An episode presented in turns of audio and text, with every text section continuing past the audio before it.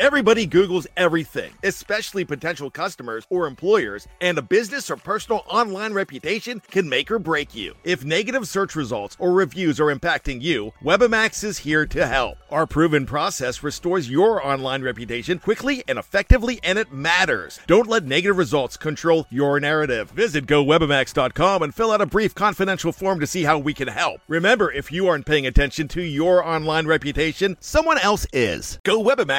GoWebamax.com. Before history is written, it's played. Before it's frozen in time, it's fought one shift at a time. Before it's etched in silver, it's carved in ice. What happens next will last forever. The Stanley Cup Final on ABC and ESPN Plus begins Saturday. We took it all. We brought them to our land. An endless night, ember hot and icy cold. The rage of the earth. We made this curse. Carved it in the blood on our backs. We did not see. We could not, but she did. And in the end, What will I become? Senua Saga. Hellblade 2. Play it now with Game Pass.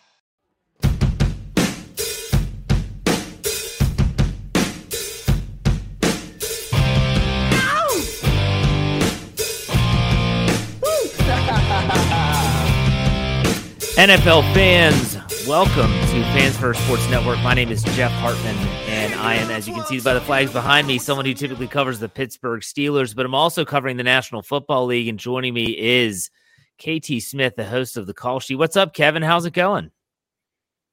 It's going great, Jeff. I'm uh, kind of the dust settling on a really interesting round one and looking forward to what happens later today. Awesome time of year, very exciting. So um, I'm ready to talk about it. Day one is in the books. It ended, I think it was around 11 o'clock on Thursday evening, and talk about chaos. And I'm going to ask you right out of the gate because there were a lot of trades. Is it just me, or does it seem like in today's National Football League, the aggressive nature, maybe not caring so much about future picks, being willing to be that that team that trades up. Do you think that's kind of like the norm now? Do you think do you see it, it trending in that direction? It sure it certainly seems that way. Uh, Arizona made three trades in the first round alone last night. They made trades before the draft. They made them during the draft. They went down, then they went back up. Uh, obviously, the, you know, the Jets. We'll talk about the Jets a little bit. They swap picks in the Aaron Rodgers trade, and then they might wind up regretting that because then the Steelers jumped up ahead of them to grab who they're targeting causes them to be aggressive. Uh, If nothing else, it's exciting for fans because you you just don't know what you're going to get.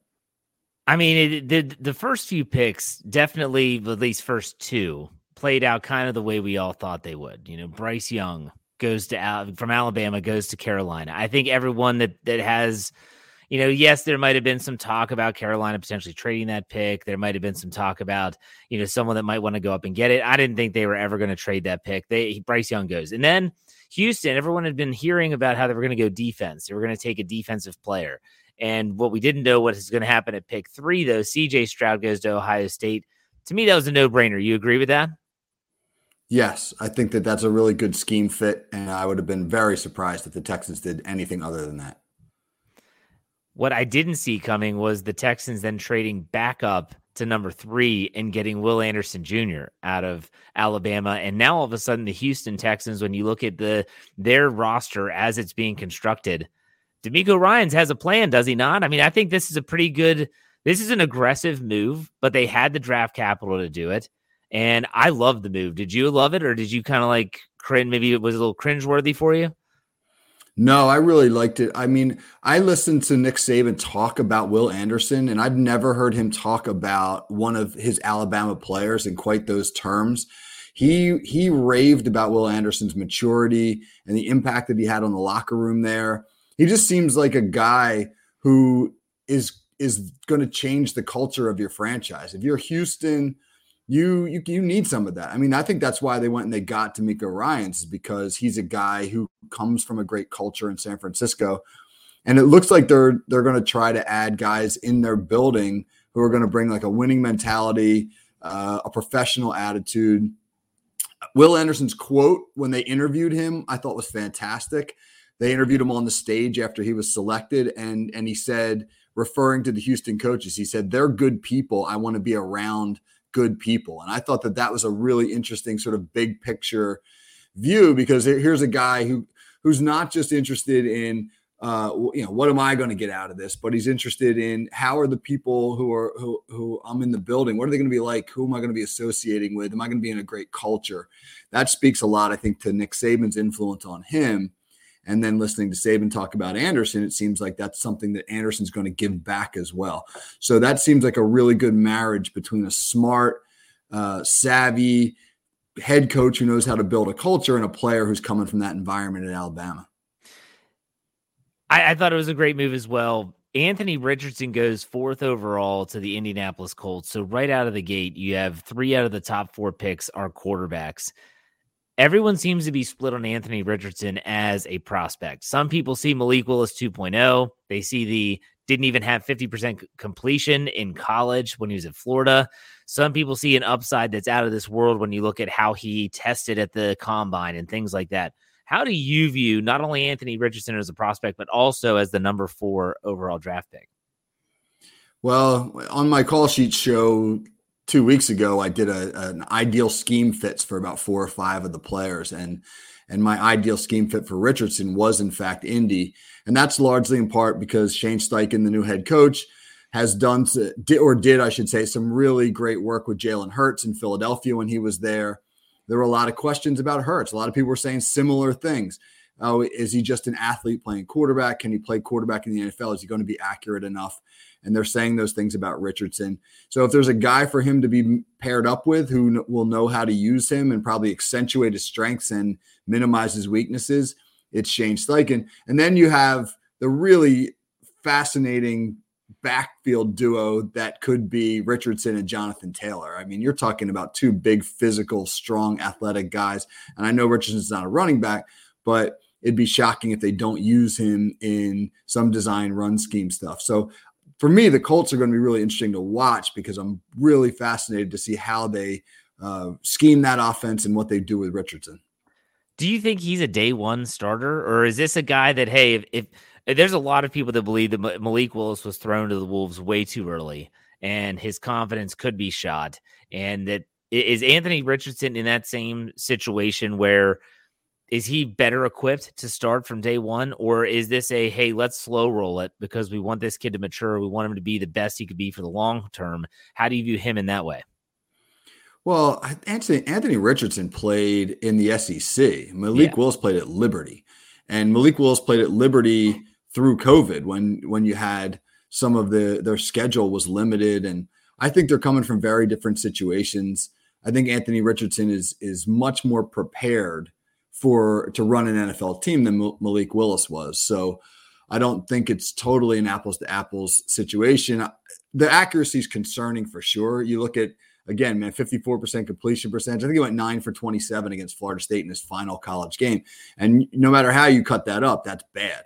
Yeah. Um, and that's something that I, I remember Kevin Colbert, the former Steelers GM, saying the thing that he really, really believes about quarterbacks is that you can't improve their accuracy significantly. That they come into the league uh, with a certain, a certain, with certain throwing mechanics and a, and a certain ability, and you can tweak it and you can try to minimize the weaknesses there. But you're not, you're never going to take a guy who's not accurate and suddenly turn him into a pinpoint passer.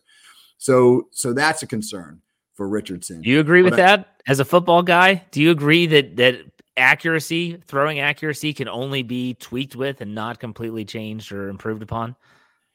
Um, to a degree. I mean, I'm not going to disagree with Kevin Colbert because I think you know he knows a lot more than I do, but I always believe that good coaching matters. Yeah. And I always believe that you can change uh, people's fundamentals. Uh, you and I are Steelers fans. We we think about the Steelers offensive line coach this past year, Pat Meyer, who who dedicated himself to remaking the technique of their entire offensive line. And the Steelers' offensive line improved significantly as the season progressed. So it showed that coaching can have can make a difference. So I think again, Steichen's uh, the marriage of Steichen and Richardson is a good one. And if somebody can, if not improve his accuracy, then at least put him in a system where he's going to to be, you know, given the opportunity to flourish at Steichen. He's a he's a absolutely uh he's it, as a prospect and as a quarterback, he's like an enigma, and I'm excited to see what he does, how the Colts handle him. But let's go to the next pick. We don't want to spend too much time talking about one player. Your favorite cornerback in this in this draft class goes fifth overall to the Seattle Seahawks. Devon Witherspoon out of Illinois even said so himself. I didn't think I would be going this high, but he's happy that he is. Do you like the fit with Seattle? Was it a little too high in your opinion? No, I love Devon Witherspoon. I think Devon Witherspoon is going to be great. I think he's an all pro. Uh, you watch him play, he's built for the NFL game. He's the best man cover corner in the draft. He is super aggressive.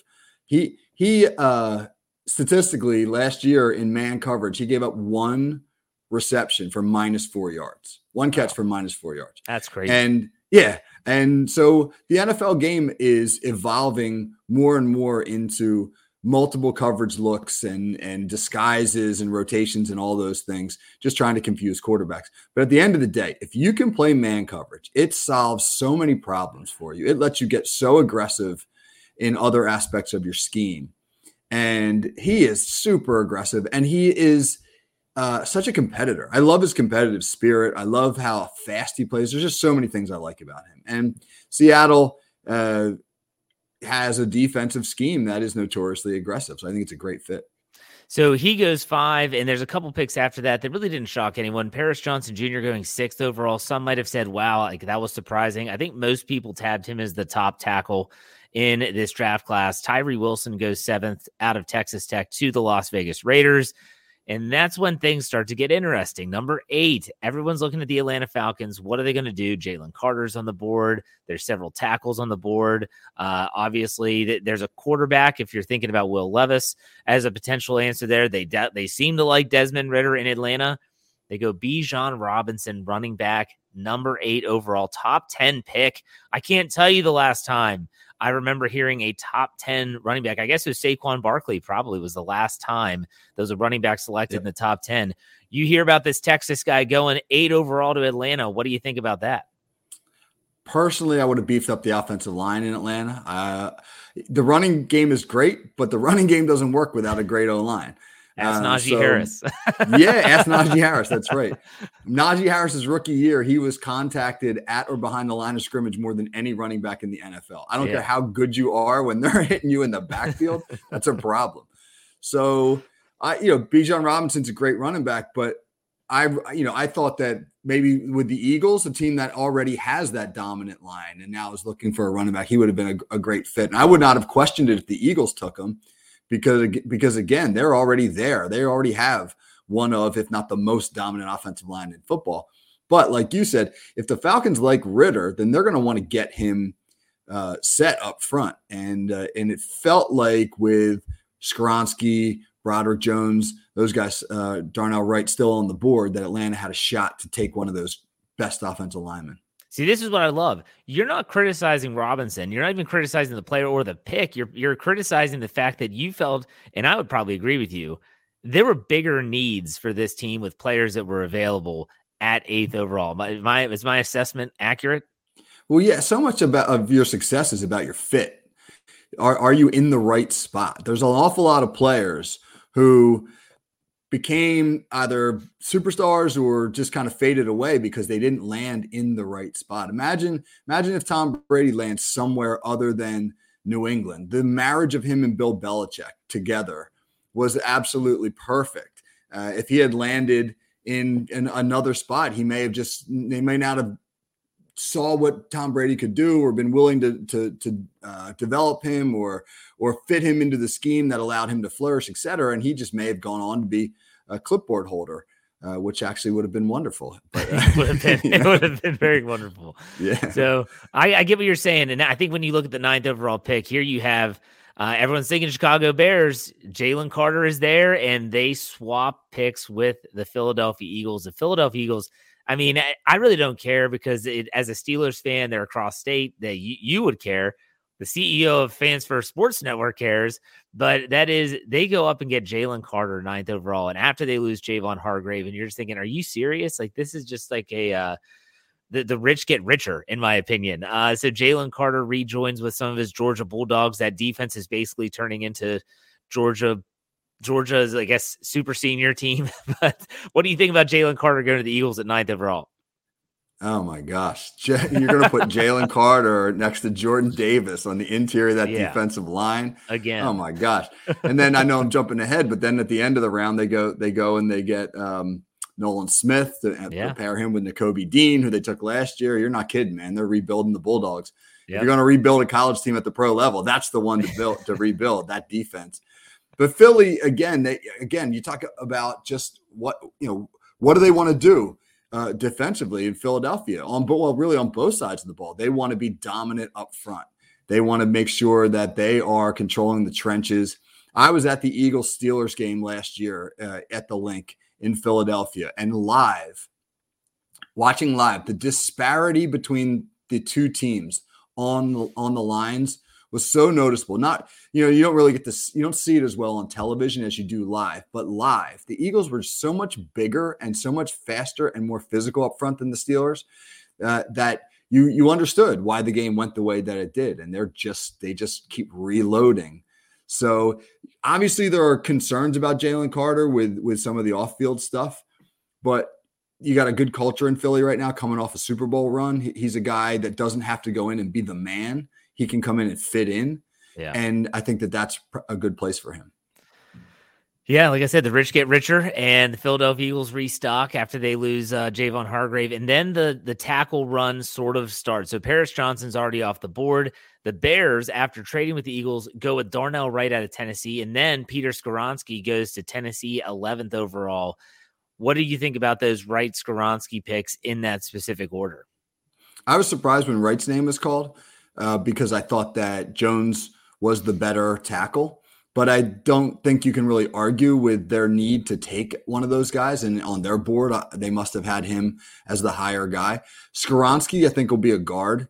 Uh, I think they'll kick him inside in Tennessee. Physical downhill run game, zone based run game. You know, in your if you're a zone based run team, you got to control the A gaps. You got to be able to move defenders off the ball. The A gap is the gap between the center and guard, and you and and in in a zone inside zone scheme, that's where the ball goes. It goes into the A gaps. And so Skoronski's a guy who's got great technique and is very versatile. And a lot of teams thought that he might have been the best all around lineman in the league. So it, it, it kind of makes sense for him to go there. This was the point in the draft where I think a lot of people said, all right, it could all, who knows, right? Who knows where it could go from here? Because you get, anytime you get that first run, that's yeah. whatever that run might be at. Maybe it's at corners, maybe it's at receivers. In this instance, it started to be about linemen. That's where you you you realize that hey, the teams that are a little bit lower down in the round are going to make some moves to try to get up and get the best guys because they're flying off the board. This is where I love when the draft takes off and you get that first run. So that's where we are at pick number 12. Detroit has the pick. They've been trading uh, throughout the draft process, and they go with Jahmyr Gibbs out of Alabama, another running back in the first round. And this seemed so unorthodox to me. When you look at recent draft history, it states that running backs are not valued anymore. You can get a good one in rounds two, three, four, or later. Heck, look at uh, Steeler fans. Jaylen Warren, undrafted player, had a significant role in the team as a rookie in 2022 the Alabama running back going to the Lions. D'Andre Swift is still there. I don't know. I don't really get this pick, but what do you think about that pick? It was a little confusing for sure. The, yeah. Most people believe that they could have gotten him later. Uh, my son is a Detroit Lions fan. Oh, that's Shocking. right. I forgot about that. yeah, he's a Lions fan. We're we were sitting next to each other on the couch, and he looked at me and said, "Dad, they're going to get Christian Gonzalez," and I was like, "I know." And then they announced and my son looked at me and he was like, Who is that? He had no idea. so, you know, I did a little parental consoling.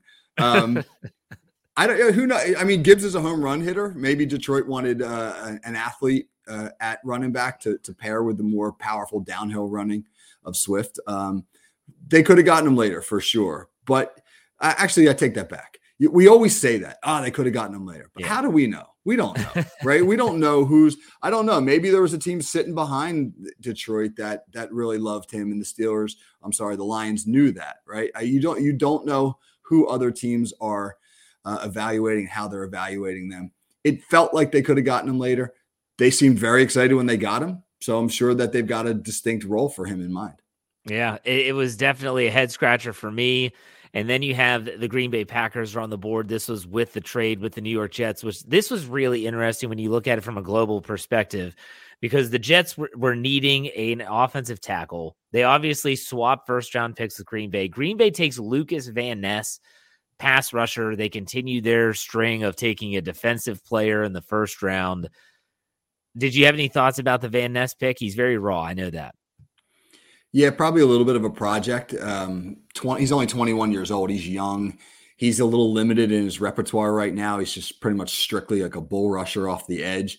He's actually, I think he's actually a little bit better when you kick him inside. He did some really good work at Iowa as a three tech and lined up over guards. Um, it'll be interesting to see where Green Bay plays him. I was 100% convinced that they were going to take Broderick Jones in that spot. They could use offensive line help. And I had just done a feature on my last call sheet show about pick number 13 and how the, in the last 10 years of the draft, uh, teams have wound up taking an interior player either on the offensive or defensive line, and they've all turned out to be really good players. So that 13 is a really lucky spot to grab linemen. Uh, and so with Jones sitting out there, I said, "Oh, this is this is he goes here," but he didn't.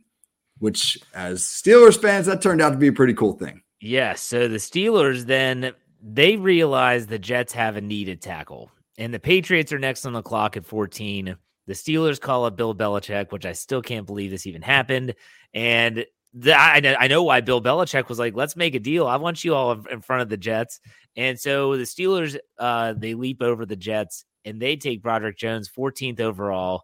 I know you have some work. You've done some work. You've already spoken about Broderick Jones a little bit, but do you like the scheme fit for Pittsburgh? It's a tremendous scheme fit for Pittsburgh. He, he's the, I think, in my estimation, the best pass protector in the draft. The Steelers really struggled at left tackle and pass protection last year. Dan Moore Jr. gave up seven sacks and 10 quarterback hits. That's those are big numbers in the NFL. Broderick Jones allowed two sacks in his entire college career, which included over 1,200 snaps of football. No sacks given up his his uh, this past year, 2022. He's a super athlete. And uh, I think the Steelers want to get more athletic on the offensive line. So I really like that fit for them. The Jets, uh, that's that's they got caught playing the game. They everybody moving around, and I think they fell back two picks in in the Rodgers trade. I, yep. I, am sure the Jets would do it again if they had to do it. Acquiring Aaron Rodgers was paramount, but I, I'm I would imagine that they felt pretty confident where they were sitting that they could stay there and land that tackle, and they got caught. So Broderick Jones goes off the board. The Jets are sitting there wondering what's happening now. No wide receivers have been taken yet at this point, and they go with Will McDonald, the fourth out of Iowa State. A lot of people were saying, like, why would they go in this direction? But did you like that pick? I'll be honest, I did not. I did not feel as though Will McDonald. I I, I think he's he's got some growth in front of him, and I think that he's a guy who's a little bit of a one trick pony right now as an edge rusher, that he's got to play the run better, uh, that he's got some learning to do. And and he you know he disappeared at times on film and I just thought at 15 you want a, an impact player now. You want a guy right now who can step into your lineup and contribute. And with Aaron Rodgers on board, I mean, the Jets have no assurances that Aaron Rodgers will be there for more than a year. I mean, I think he'll come back next year, but you don't have any assurances of that. And wouldn't you want a guy who can who can make an impact immediately with with given the fact that Rodgers you know is, is near the end of his career and is and is looking to make a quick Super Bowl run in New York. So it just surprised me that they didn't take a more finished product. And there we have it. We're at the halfway point of the first round. We're going to take a quick break. If you're watching live on Facebook or YouTube, don't go anywhere. We'll be right back. On the audio side, you'll hear us right after a word from the sponsors. We took it all. We brought them to our land. An endless night, ember hot and icy cold. The rage of the earth. We made this curse. Carved it in the blood on our backs. We did not see. We could not, but she did. And in the end, What will I become? Senua Saga. Hellblade 2. Play it now with Game Pass.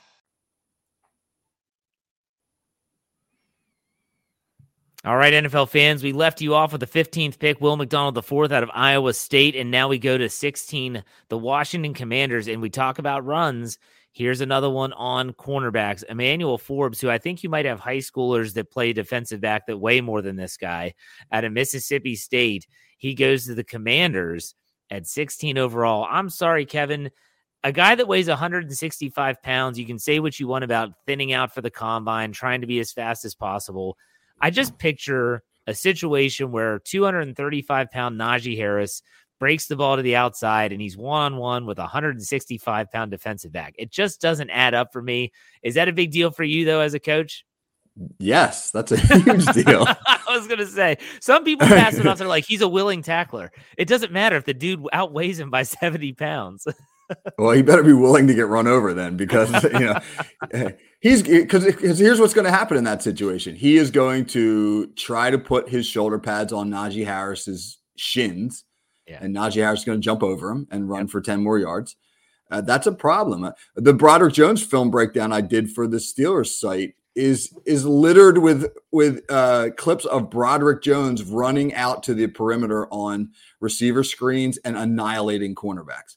So you just you have to run around blocks. There's you have no choice but to run around blocks when you're 165 pounds, and there's nothing sound about that. I think teams you can formation teams into forcing the corner into becoming a run fitter. You get into like a tight end wing set, or or you trade into some sort of a bunch, and it brings that corner down, and he now has to set the edge on the run. Teams are absolutely going to target Forbes. I know he's a he's a great ball hawk. I know he's a guy that produced a ton of interceptions, and and Washington will try to use him in their scheme to maximize his strengths. But I just don't know how you get away with shielding him from being a run defender.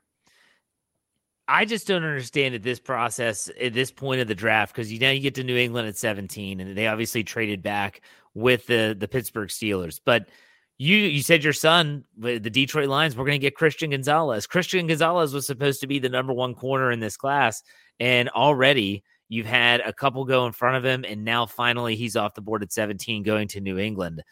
First question is why do you think there was the fall? If you could pinpoint anything, and then is it a good fit in New England? Uh, it's a well to answer the second question first. It's a fabulous fit in New England because they're so multiple on defense and they run so many different uh, coverages and disguises and and use their personnel in such varied ways that this is a guy who has that varied skill set. He can do just about everything.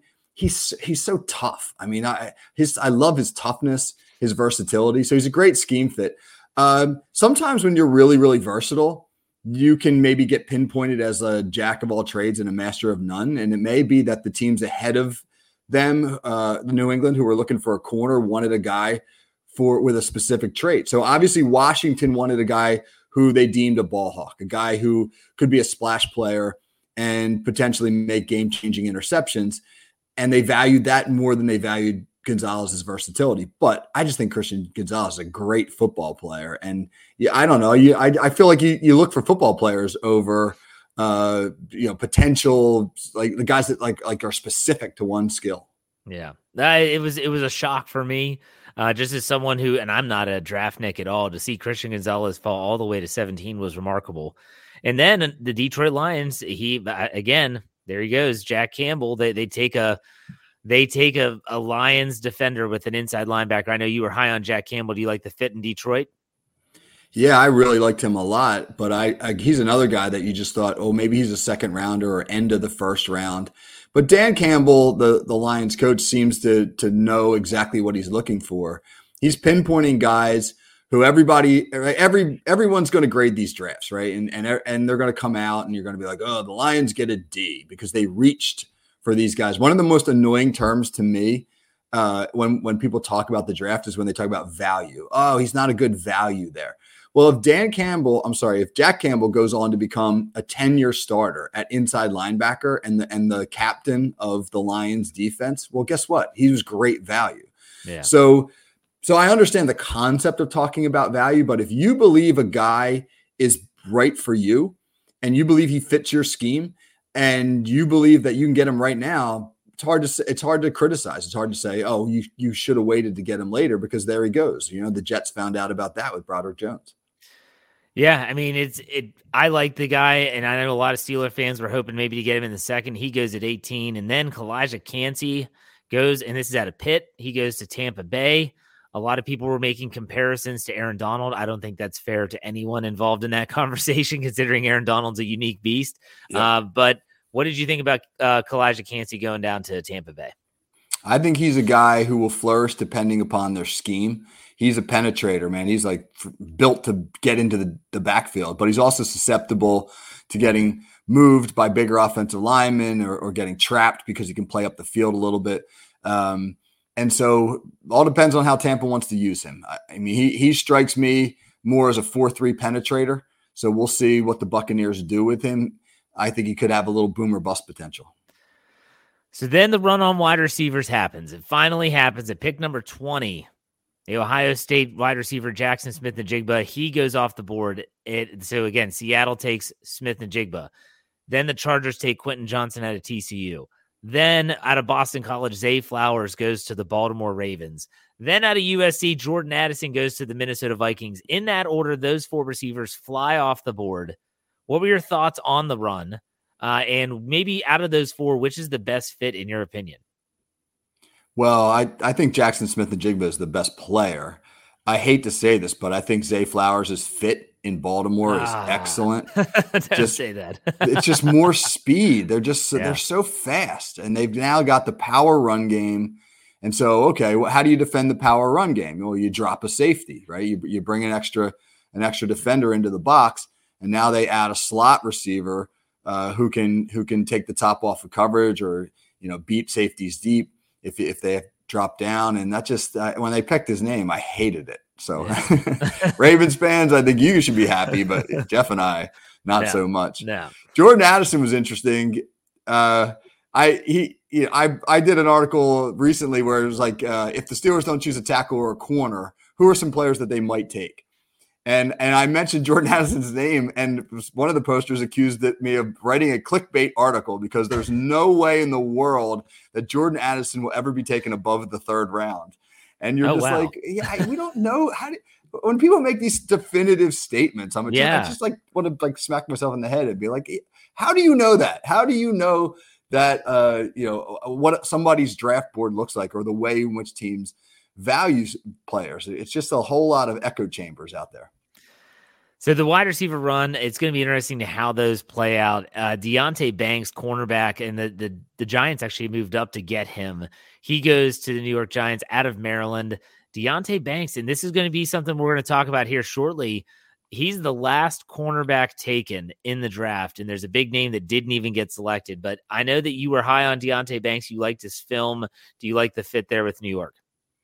Yeah, I, I, like him a lot. He's a super competitor and, and a really aggressive guy. And um, I think one thing I like about him is uh, is when you listen to people talk about him, they say that he has a short memory, which I think is a great trait for a corner. That if, if I get beat, so what? I'm going to line up and I'm going to compete on the next play, and I'm not going to let that bother me. And if, and and that's how you got to play at the corner position. So he he, he he's a guy I would have liked uh, if he had landed in Pittsburgh, and and the Giants I think got a good one.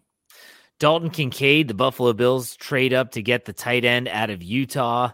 Uh, obviously, they're they're looking for more weapons. Uh, do you like that fit in in Buffalo with Josh Allen? Sure. I mean, you know, there's there were three good tight ends available. I'm curious as to why they liked Kincaid over Michael Mayer.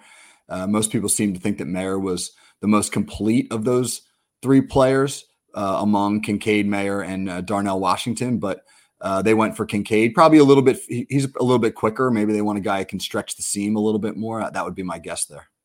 And this is the, the 27th pick. You know, you, Mazi Smith out of Michigan goes to Dallas.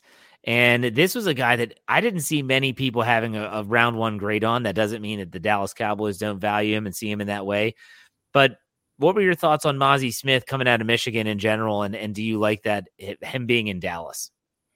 I thought the Cowboys would go offensive line actually. Um, and they went defense. Maybe they didn't have any offensive linemen they liked Yeah. uh, on the board still. The Harrison kid uh, from Oklahoma went with the very next pick. Maybe Yep. Dallas didn't like him as much.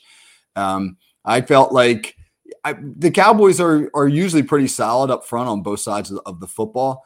Uh, if they were going to pick a, a down lineman here, I, I thought Bryan Bresee might be the guy, but he's got an injury history, so uh, may, that probably scared them away. I'm guessing that's why they chose Smith. So yeah, Harrison goes next to the Jaguars, who had been trading around the first round. Um, I, I again, Anton Harrison was a guy when I did just some brief, very brief reading about him. Everyone thought that he was a project. He's more of a day two pick. They take him at 28th overall. Myles Murphy, the defensive end out of Clemson, goes to the Cincinnati Bengals. The Bengals add to their defense. Were you surprised there? I think uh, he was expected to go a lot higher, and yeah, as a, I thought the Bengals were going to go tight end because they lost Hayden Hurst, and I thought that they said, you know, oh, here we go, we got a guy now that we can plug in in Mayer. They didn't take him, but they must have just loved Murphy and. Like you know, you get sometimes you get that situation where you just don't think a guy's going to be available to you, and you wind up taking him because he is. So he's he's a pretty accomplished uh, edge rusher and you know a nice addition to their defense. He and uh, Mr. Broderick Jones might have a nice long uh, career together in the AFC North.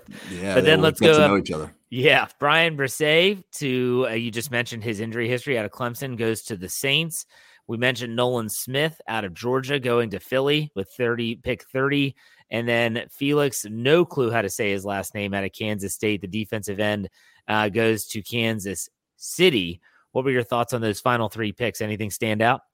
Well, just Nolan Smith to the Eagles. Uh, gosh, this is a guy ran a four three eight forty at uh, as a two hundred and forty pound edge rusher, and Philly won't need him to be like a polished every down guy. They'll be able to actually just kind of plug him in where they where they see him as a best fit. They're just so deep on their defensive front right now. Um, and uh, the last pick didn't uh, that surprised me. We'll, we'll just call him Mr. Felix here. He, uh, he just because you know you, the the Chiefs are so they just they just seem to to have uh, such specific you know needs and and they know what they're looking for. So so I that name I wasn't real familiar with him as a prospect. I didn't know him a whole lot about him, but I'm going to guess that Andy Reid's got a really specific need uh, for an edge rusher, and they'll they'll they make it work, man. The Chiefs know what they're doing. That they do. And you look at it from that's round one, and there's a lot of really talented players still on the board. And the Pittsburgh Steelers, uh, this is from Tom Pelissero of the NFL Network saying that as of late last night, Omar Khan and Mike Tomlin's phones are already blowing up. Uh, according to ESPN, take that for what it's worth. The overall rankings here are the best players available still on the board as round round two and three get ready to kick off tonight, Friday night at 7 p.m. Will Levis, Michael Mayer, tight end, Joey Porter Jr. My gosh, some people have thought that he was going to be the first cornerback taken. He didn't even get selected in the first round. Brian Branch out of Alabama, safety, defensive back. Luke Musgraves, tight end out of Oregon State. Hendon Hooker, quarterback out of Tennessee. Steve Avila, offensive guard at TCU. Keanu Benton, Wisconsin, defensive tackle.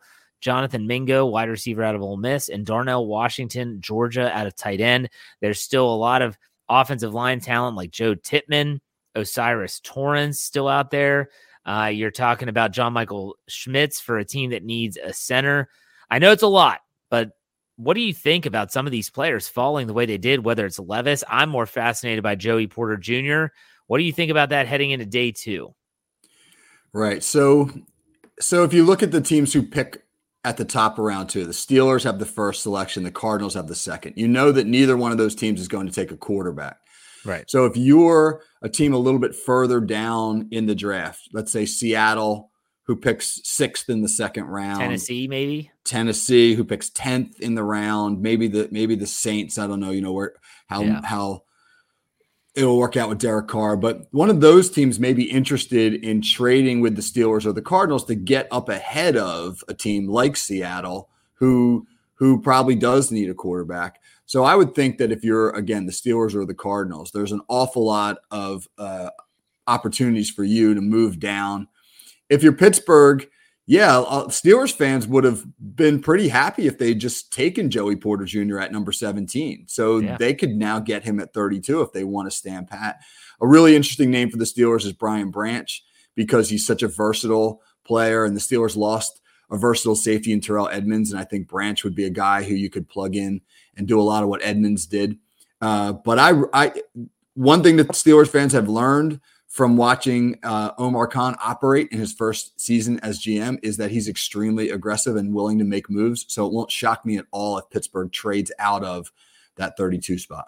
Well, my last question for you before we end the show is as a, as a coach. Now you're the coach. You're, you wouldn't be the GM, but even if you put yourself in that GM role for just a second, you see a tremendous amount of value on the board right now.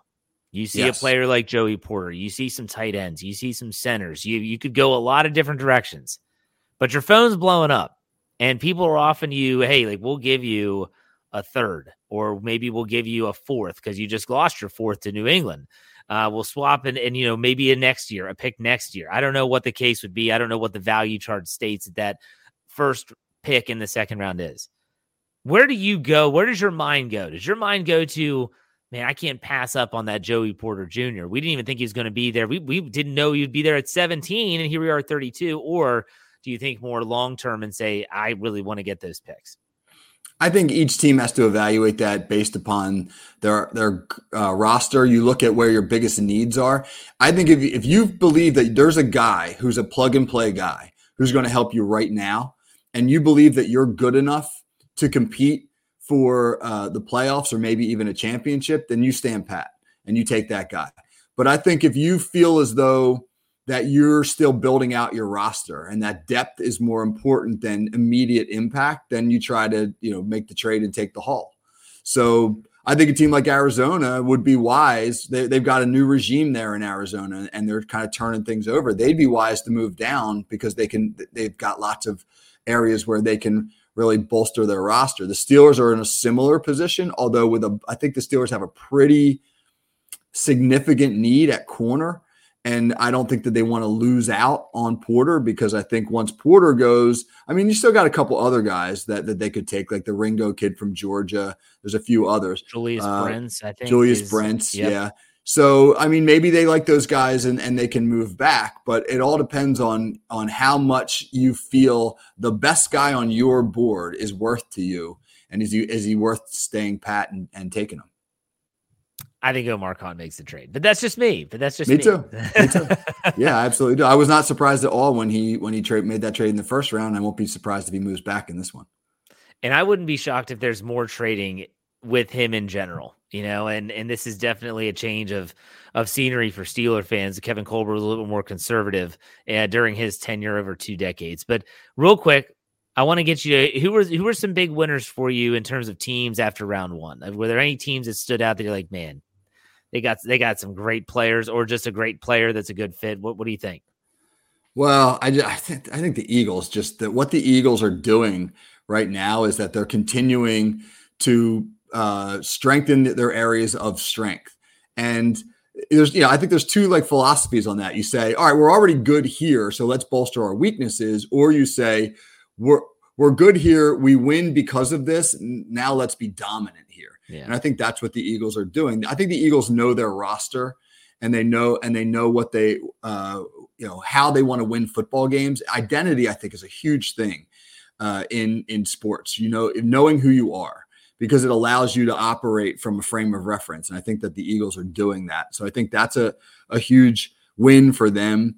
Uh, I'll be I, everybody talks quarterbacks. Everybody loves quarterbacks. I'll be really interested to see how it plays out with the two quarterbacks at the top of the draft.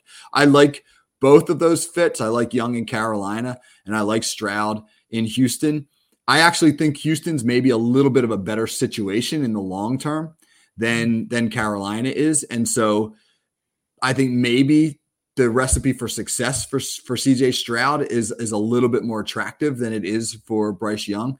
So it'd be fascinating to follow their careers as those guys evolve. You, you get you go one two quarterbacks one two. You're always going to be compared to each other for the rest of your career. So Yeah. I'll be interested to watch that. It's going to be fascinating. And I think we're going to be back tomorrow, right? To talk about day two. And, and we're not going to go through every pick, but we're going to talk about maybe some surprises, teams that really have done a good job on day one and day two. But Kevin, why don't you go ahead while we have the opportunity, plug your uh, podcast and tell them where they can find you on social media? Yeah, so my podcast is called The Call Sheet. Uh, it's on uh, the FFSN NFL feed. Uh, it, it's a it's a conversation usually about contemporary NFL topics in the first half, and then I always have a guest on. A lot of the guests I I have on are coaches, and we try to talk about some of the things that make football unique, the scheme stuff, the culture stuff. Uh, we talk about the business end of it.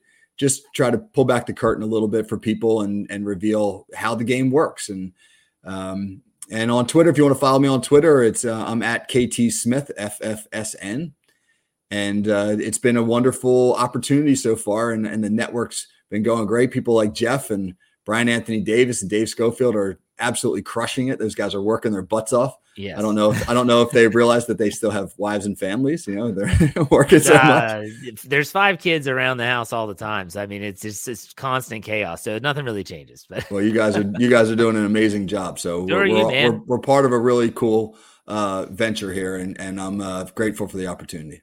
Yeah, the only thing I can ask for all the listeners out there, whether you're watching us on our Facebook feed, maybe you caught us on YouTube, maybe you're on Twitter, share, share, tell people about Fans First Sports Network, share the feed, share the show, follow us on those social media platforms. We're everywhere you want to look. If you look Fans First Sports Network on Instagram, Facebook, Twitter, YouTube, we are there. The website's coming out soon. I'm excited for that. We all are excited about the NFL draft, and we'll be back tomorrow to talk about all things day two. See you next time.